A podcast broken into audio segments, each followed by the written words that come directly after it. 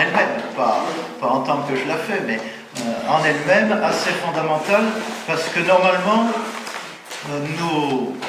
évidemment, nous ne dirons pas tout, mais nous mettons en place dans cette conférence à peu près tout ce que l'on peut dire d'un point de vue euh, philosophique sur la question politique. Et c'est justement l'occasion de vous dire en même temps que aborder la question politique est assez dangereux. Non pas parce que vous allez tous vous retrouver en prison à la sortie, assez dangereux parce que si vous comprenez bien ce que je dis, alors là évidemment ça peut, ça peut louper, mais si vous comprenez bien ce que je dis, vous allez comprendre que vous avez, pas même seulement en tant que catholique, mais en tant qu'être humain, un devoir primordial et absolu d'agir, de travailler dans l'ordre politique, dont nous aurons précisé évidemment la nature. C'est-à-dire, euh, la faites bien attention, la, la notion est discourir sur la politique n'a aucun sens si on n'est pas décidé à effectivement agir. Parce que précisément, comme l'ont euh, expliqué, mis en place les, euh, philosophes d'abord euh, les Grecs, Aristote et puis, d'autres, et puis les philosophes chrétiens qui ont suivi, la politique est une science au, au sens ancien du terme, une philosophie, si vous voulez, une philosophie pratique, c'est-à-dire qui est faite pour diriger l'action, et non pas, comme la métaphysique par exemple, pour contempler. Donc, la, politique, ce que nous allons, ce dont nous allons euh, détailler quelques premiers principes, c'est avant tout une, une lumière pour se mettre en route. Mais non seulement lumière pour se mettre en route, mais en même temps lumière, et c'est là l'aspect principiel qu'il faut donner, lumière qui vous montre, si vous êtes un être humain, vous devez vous mettre en route sur cette route. C'est justement cette question de la primauté du bien commun. Alors, le, le, le but justement de, l'exposé ici, c'est de vous donner ces quelques principes généraux et notamment euh, cette question qui, bien comprise, c'est pour ça que ce sera ma dernière partie, une remise en place des rapports entre morale et politique. Souvent on oppose ces deux choses parce qu'on a compris ni ce qu'était la morale ni ce qu'était la politique. Euh, mais si vous comprenez cela, euh, tout de suite à la sortie, vous allez devoir commencer à discuter entre vous pour savoir eh qu'est-ce, que, qu'est-ce qu'on peut faire, comment on le fait, et quels sont les, premiers pas que nous allons, euh, que nous allons avancer dans, dans, ce chemin du bien commun politique. Mais comprenez bien, en tout cas, que on ne fait pas de la politique comme on fait de la contemplation. La politique, on la pratique. Ça ne veut pas dire qu'on, agit au hasard, il y a des principes. Mais, et c'est le, deuxième point, qui expliquera aussi euh, beaucoup de limitations dans ce que je vais dire, puisque là, moi, ce que je donne, ce sont euh, les grands principes. Ensuite, on ne peut pas déduire l'action politique à partir des grands principes. Pour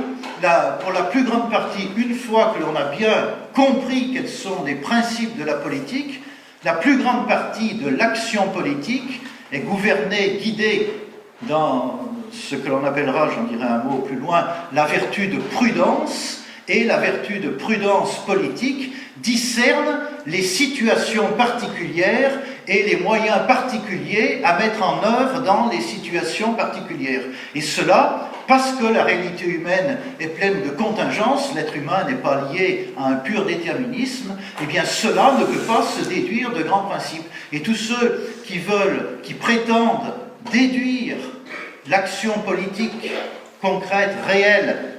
dans un pays donné, à, une époque donnée, qui prétendent le, déduire d'un ensemble de, de théories qu'il suffirait ben, d'appliquer, ça c'est ce qu'il donne au sens péjoratif du, terme l'idéologie. Et l'idéologie qui justement réduit euh, la réalité n'étant pas en général pas tout à fait conformes à, ce qui était prévu dans l'idéologie, on réduit la, réalité, c'est-à-dire qu'on réduit les êtres humains, euh,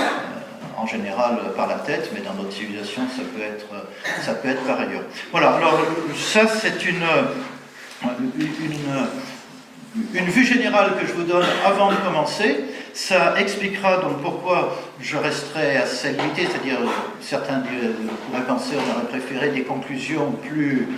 plus concrètes, plus déterminées. Eh bien, ces conclusions plus concrètes et plus déterminées, ce ne sont pas justement des conclusions spéculatives, c'est l'action que vous allez entreprendre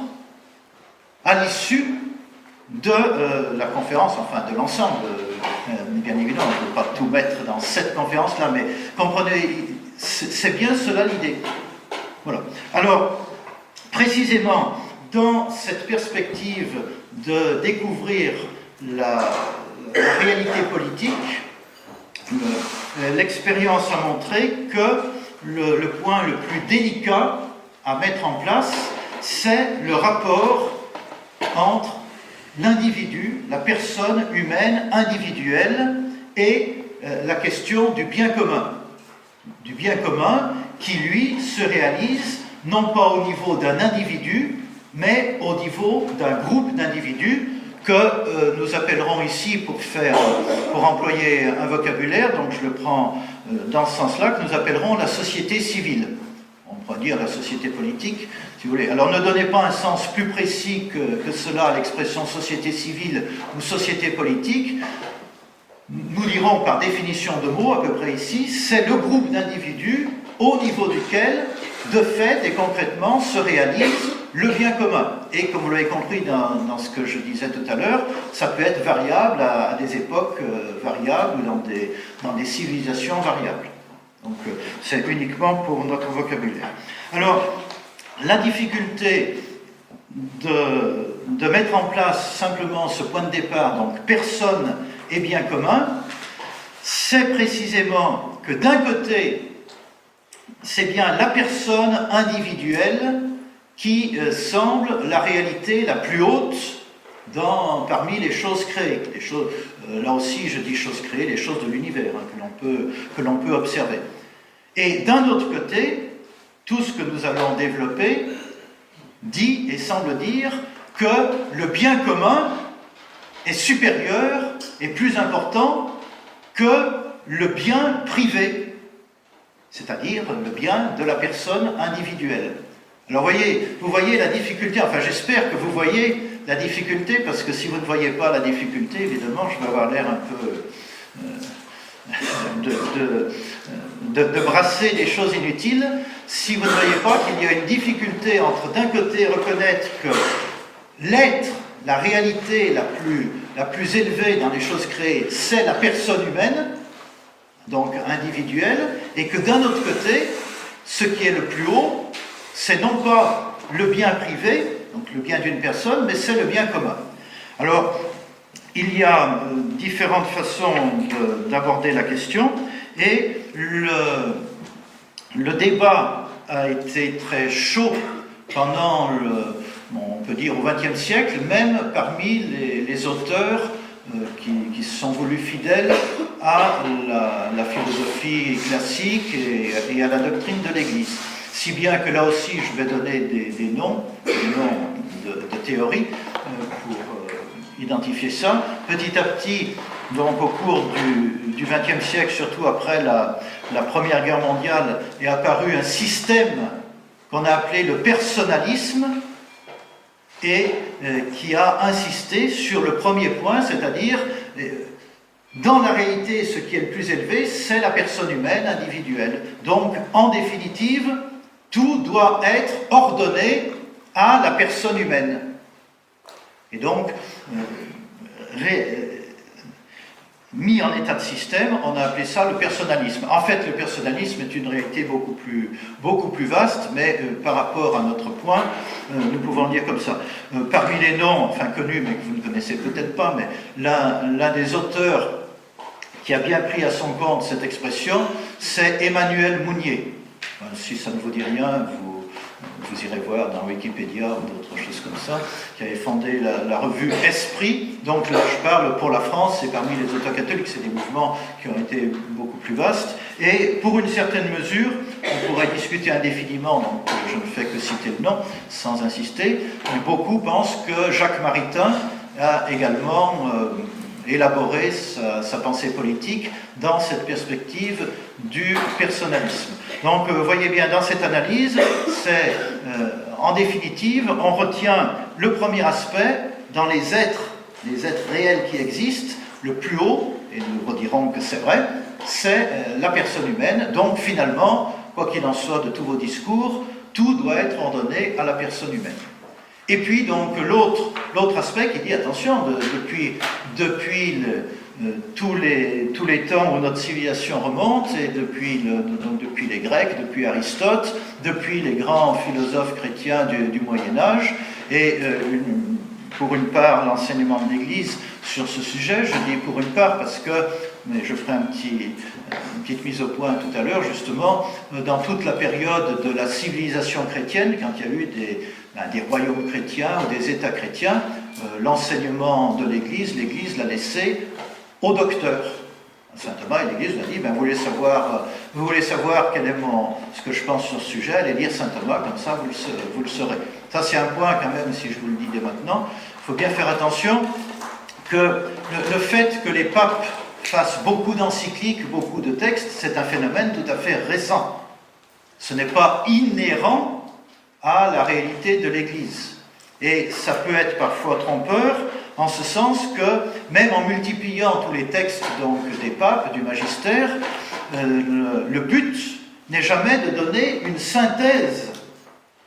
Un pape s'exprimant dans, dans, une encyclique ne donne pas une synthèse de la théologie ou une synthèse de la philosophie chrétienne, ou même de la philosophie naturelle. Là, pour les synthèses, ce sont les docteurs, ceux qui ont justement élaboré à, coup d'arguments. Donc c'est aussi une erreur de vouloir chercher la doctrine de l'Église, l'enseignement de l'Église, uniquement dans les textes du magistère. Et euh, à l'époque moderne, il y a eu un peu cette tendance qui s'est faite. Donc n'oubliez pas de ce point de vue-là, euh, l'Église, depuis, depuis longtemps, eh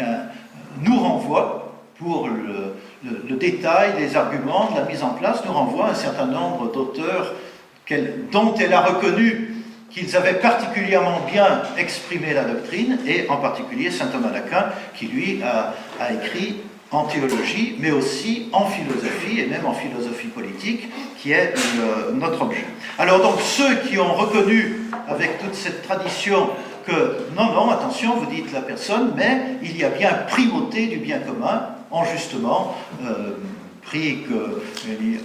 on n'a pas mis un isme pour les désigner, mais on, les a désignés comme les euh, partisans, tout simplement, de la primauté du bien commun. Il y a eu un, ouvrage célèbre écrit par un Belge euh, installé au Canada, sauf erreur de ma part, qui s'appelle Charles de Coninck, et qui avait écrit cet ouvrage de la primauté du bien commun contre les personnalistes. Et cet ouvrage, je vous le dis. Alors, euh, cet ouvrage ne citait pas Jacques Maritain, mais la plupart des amis de Jacques Maritain ont compris, à tort ou à raison, que euh, Charles de Coninck visait particulièrement sous le nom personnaliste euh, Maritain. Ce qui fait que euh, Maritain, qui était assez dédaigneux en général des attaques qui étaient faites contre lui, ça évite comme ça d'avoir à répondre aux objections solides, mais enfin, c'était un, de ses traits de caractère, disons, en tant qu'écrivain mais donc n'a pas répondu, mais un ami de Maritain, un dominicain, Eschmann, a, répondu. Mais Eschmann était beaucoup moins doué que Maritain, de sorte que dans sa réponse, il a, semble-t-il, un peu exacerbé ou caricaturé, mais sans, sans vouloir le faire, en, pensant présenter la position de Maritain pour répondre à De Koninck, ben, il a taillé des bâtons pour se faire battre. Parce que justement, tous les points un peu délicats euh, sur lesquels la position de Maritain semblait, enfin, semblait laisser une porte ouverte à la critique, il a dit, ben oui, oui, c'est ça, et même, et même j'en rajoute. Alors voilà, ça a fait le, grand débat. Je vous signale que les œuvres de Charles de Coninck, y compris donc la primauté du bien commun, la réponse d'Eschmann, la réponse monumentale que de Coninck a faite, ont été rééditées il y a deux ou trois ans, et ben, enfin vous trouverez ça dans, dans en allant voir sur Internet. C'est édité d'ailleurs, il y a deux, une double édition, une en anglais et une en, français. Donc, euh, voilà les deux courants, primauté du bien commun ou euh, primauté de la personne, disons, dans, cette perspective. Alors, pour bien que, un petit peu mieux comprendre, mettre en place dialectique, si vous voulez, l'opposition, euh, je vous donne d'abord pourquoi dit-on, pourquoi reconnaît-on, et, et c'est vrai que la personne est ce qu'il y a de plus haut dans les réalités créées. Eh bien, parce que dans l'ensemble des êtres qui existent, quand on veut désigner les, réalités, ce qui est le plus élevé comme type d'être, c'est ce qu'on appelle la substance, un sujet qui existe en lui-même. et, des substances, il y a des substances purement matérielles, disons les cailloux, même on peut dire, enfin on peut discuter, mais enfin les, corps chimiques simples ou des, choses comme ça, ce sont déjà des substances. Ensuite, des substances qui peuvent euh, établir des relations les unes avec les autres. Bon, là, à ce niveau, je sais qu'on peut débattre et discuter, mais comme ce n'est pas du tout mon sujet, c'est uniquement un titre, euh, on parlera de l'eau comme une substance,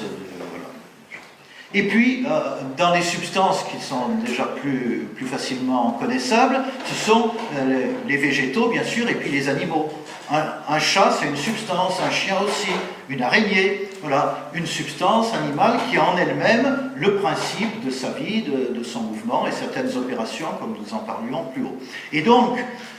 parmi les substances que l'on observe, il y a aussi l'être humain, qui est un animal. Donc, chaque être humain est une substance et cette substance est caractérisée, on a employé le mot l'autre jour, alors je peux l'employer euh, sans crainte, est caractérisée par sa nature, la nature humaine, qui fait que cette substance qu'est l'être humain a des capacités d'agir tout à fait particulières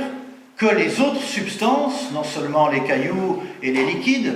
mais même les autres animaux, ne possède pas. Ce sont ces deux qualités supérieures, ces deux capacités d'agir supérieures dont nous avons parlé l'autre jour, à savoir l'intelligence et la volonté. Par son intelligence et par sa volonté, l'homme est lui seul parmi l'ensemble des substances créées, accède à la connaissance et à l'amour de l'universel, de ce qui dépasse toute réalité particulière, et en particulier, comme on vous l'a déjà dit plusieurs fois dans les conférences, accède et peut accéder à la connaissance de Dieu et à l'amour de Dieu dans la religion comme fin de toute chose. Et c'est cette capacité, donc, liée à sa nature, qui fait que l'homme est la réalité la plus élevée parmi les réalités créées. Donc, euh, notez bien le point formel sur lequel nous allons euh, pouvoir élaborer notre, notre mise en place dans la suite. C'est en vertu de sa nature, qui est donc la nature humaine, possédant intelligence et la volonté, que l'être humain individuel, qu'on appelle la personne, cette substance-là, différente de la substance animale, que la personne humaine est la réalité les plus hautes. Et alors là, voyez bien, si on dit euh, un groupe, un groupe en tant que tel, même un groupe de personnes en tant que tel, même s'il peut y avoir des, mouvements de foule, des, euh, des, processus, voyez, où l'individu se trouve justement absorbé, pour ainsi dire, psychologiquement dans un, dans un mouvement commun, il n'en reste pas moins qu'il n'y a pas, au sens propre, une intelligence du groupe et une volonté du groupe. L'intelligence et la volonté comme faculté spirituelle appartiennent bel et bien à l'individu et non pas au groupe. C'est pour cela qu'il y a euh, ce point de départ tout à fait vrai et réel de ce côté-là, que parmi les réalités créées, c'est bien euh, la personne, donc humaine,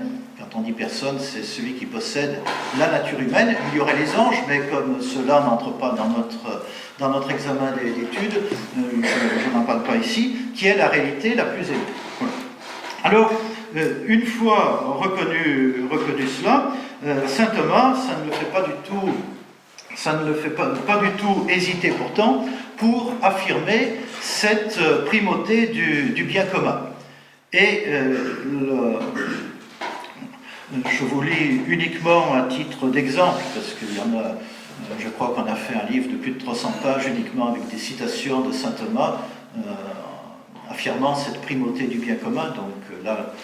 ne pouvant pas vous lire les 300 pages, je vous en lis une formule, ça vous donnera euh, le, point de vue général. C'est dans la, dans la somme théologique. Et saint Thomas dit ici, dit ceci, puisque n'importe quel homme est une partie de la cité, donc cité est employée dans Saint Thomas pour cette société politique correspondant au bien commun,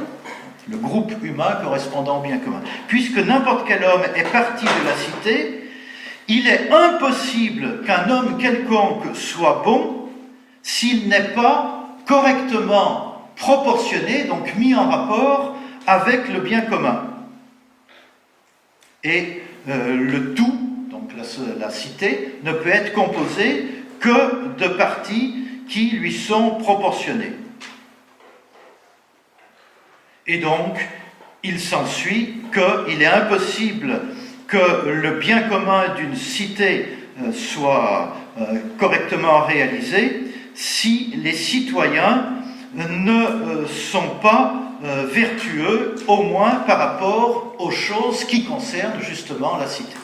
Et nous verrons que va s'introduire bientôt ce thème des vertus politiques, des vertus de, correspondant justement à, la cité. Voilà, saint Thomas exprime souvent cette même doctrine dans, dans, une vue plus générale, à savoir, et ça il faut aussi que ça pénètre dans votre esprit, que le bien commun est plus divin, c'est l'expression que saint Thomas emploie, plus divin que le bien particulier.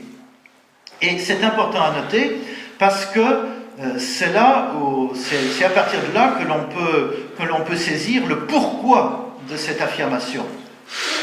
Parce que plus un bien est commun, plus il est, par définition, si je puis dire, plus il est apte à se répandre, c'est-à-dire à être bien pour une multitude de sujets. Or, cette aptitude à se répandre pour un bien, c'est ce qui le caractérise comme bien. C'est-à-dire que Dieu lui-même, est bien pour tout, pour toutes les créatures. Le bien, absolument parlant, c'est Dieu. Et ce qui fait qu'un bien est élevé dans l'ordre du bien, c'est sa capacité intrinsèque à venir perfectionner un plus grand nombre ou une plus grande qualité de sujets. Alors il y a là un, critère, voyez, qui va permettre de déterminer, cette fois, non pas simplement par une définition, mais par un examen de la réalité qui va permettre de déterminer qu'est-ce que c'est que le bien commun et corrélativement de déterminer qu'est-ce que c'est que le bien privé? C'est pas simplement un décret, c'est pas euh, que je mets euh, sur euh, une certaine réalité le chapeau bien commun et puis sur une certaine autre le, chapeau bien privé. C'est la nature du bien considéré qui va faire que par lui-même, il est du type bien commun ou bien davantage commun. Et puis la nature de tel autre bien qui va faire qu'il est de type bien privé ou, parce que nous allons le préciser, entre le bien purement privé et le bien absolument commun, il y a toute une hiérarchie de biens de niveau intermédiaire. Alors, je commence à vous mettre en place cette, cette différenciation donc du bien commun et du bien privé en l'appliquant tout de suite au cas de la personne humaine. Donc nous sommes partis, nous avons reconnu que, effectivement, dans les réalités qui existent, la plus haute, en vertu de sa nature, c'est la personne humaine, parce que justement sa nature, par l'intelligence et la volonté, lui donne accès aux réalités les plus hautes, et en particulier à la connaissance de Dieu comme fin de l'univers. Et précisément, le bien, il y a un bien commun pour les êtres humains, parce que les êtres humains, d'une part, ont la même nature, la nature humaine, et que cette nature les ouvre sur les réalités supérieures que sont la connaissance du vrai, la connaissance du bien et la capacité de rechercher le vrai et le bien. Toutes ces réalités qui sont en elles-mêmes vraies et universelles, puisque la vérité et euh, le bien, le bien situé en Dieu comme source des choses, n'est pas dépendante des opinions des uns ou des autres. Donc ça, c'est le point de vue, c'est le point de vue supérieur. Le vrai, le bien, on pourra rajouter le beau, mais c'est un petit peu plus délicat, parce que lorsque l'on parle du beau, Bon, là je sais que c'est un domaine où tout le monde, personne n'est d'accord avec moi, ils ont raison parce que je suis aveugle dans ce domaine. Mais de même qu'un aveugle peut arriver à parler de couleurs, si on lui a un peu expliqué, donc je vais essayer de vous dire cela. Non, malgré tout, le beau tel qu'il se réalise dans les civilisations, c'est une incarnation du vrai et du bien à travers des réalités sensibles. Et à partir de ce moment-là, il y a davantage de différenciation possible selon, mais justement, les divers groupes humains dont nous parlerons tout à l'heure, les euh, diverses histoires humaines, pour le beau que pour le bien et le vrai. C'est pour ça que je, mets plus particulièrement en avant le bien et le vrai. Le bien, entendez donc les réalités les plus hautes, Dieu lui-même comme source de l'univers, et puis les, euh, euh, les, vérités à contempler. Attention, ce n'est que le point de départ. Avec tout cela, je n'aurai pas du tout ni une société politique, ni le fait que l'homme, qu'il y a cette primauté du bien commun par rapport au bien privé, parce qu'on pourrait dire, bien sûr, le bien, c'est-à-dire la connaissance du vrai, la connaissance de Dieu et la pratique qui s'ensuit tout au moins la détermination des vertus morales, eh bien, je peux le découvrir tout seul, je peux le mettre en, œuvre tout seul, et donc ça ne, suscite pas une société politique. Eh bien, justement, il faut revenir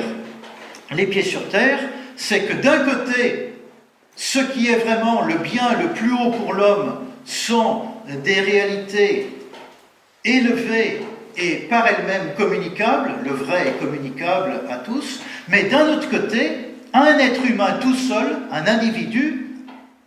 pour de multiples raisons de, faiblesse, de temps,